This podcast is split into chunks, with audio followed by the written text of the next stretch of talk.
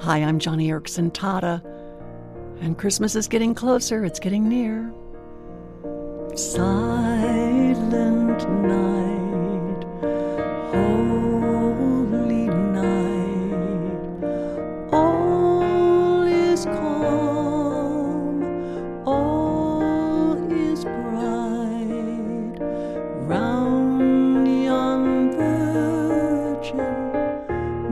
virgin, mother and child, holy infant, so tender and mild.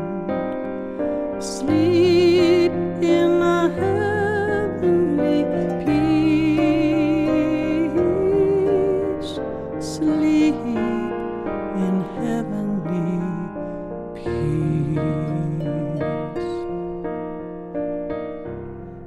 Beautiful carol that is. I bet you were singing along.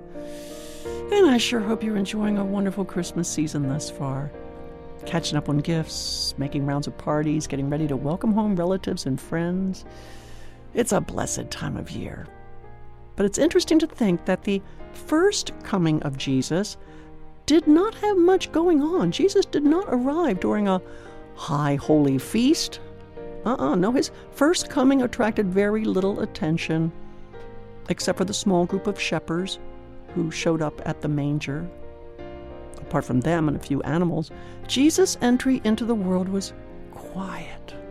After those shepherds went back to the fields and angels disappeared, it was most likely a silent night with not many people noticing. Perhaps the next morning it was just another ordinary day in Bethlehem. I'm guessing the Roman soldiers set up their census tables, and inside the crowded inn, the inn from which Mary and Joseph were turned away, families probably headed downstairs for breakfast. A few travelers may have even headed to the stable, and I wonder did any of them hear the cry of a newborn baby in the far stall? Did any of them see the display in the sky the night before? Did they look out the window? I doubt it. The first advent was a very serene, quiet entry.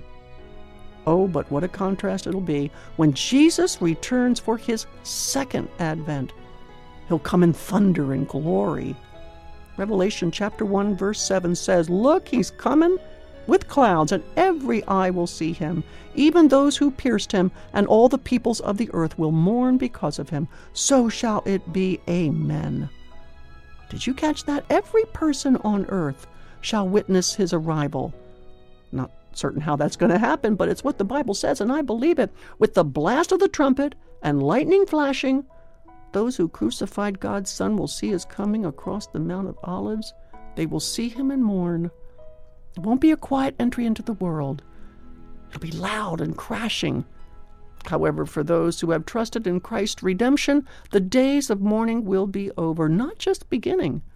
For the Christian, the prospect of Christ's return will be joyous, not terrifying.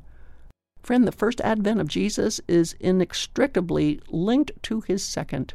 It's why some people even say Maranatha, Merry Christmas, because Maranatha means come, Lord Jesus, come quickly. As we draw near to the last week before Christmas, today, find a way to share the reason for this wonderful season. Find a way to give the good news to those who don't know the Savior. After all, we've got to get them ready for the second advent and the return of Jesus. And that's why I say to you today, Maranatha, Merry Christmas.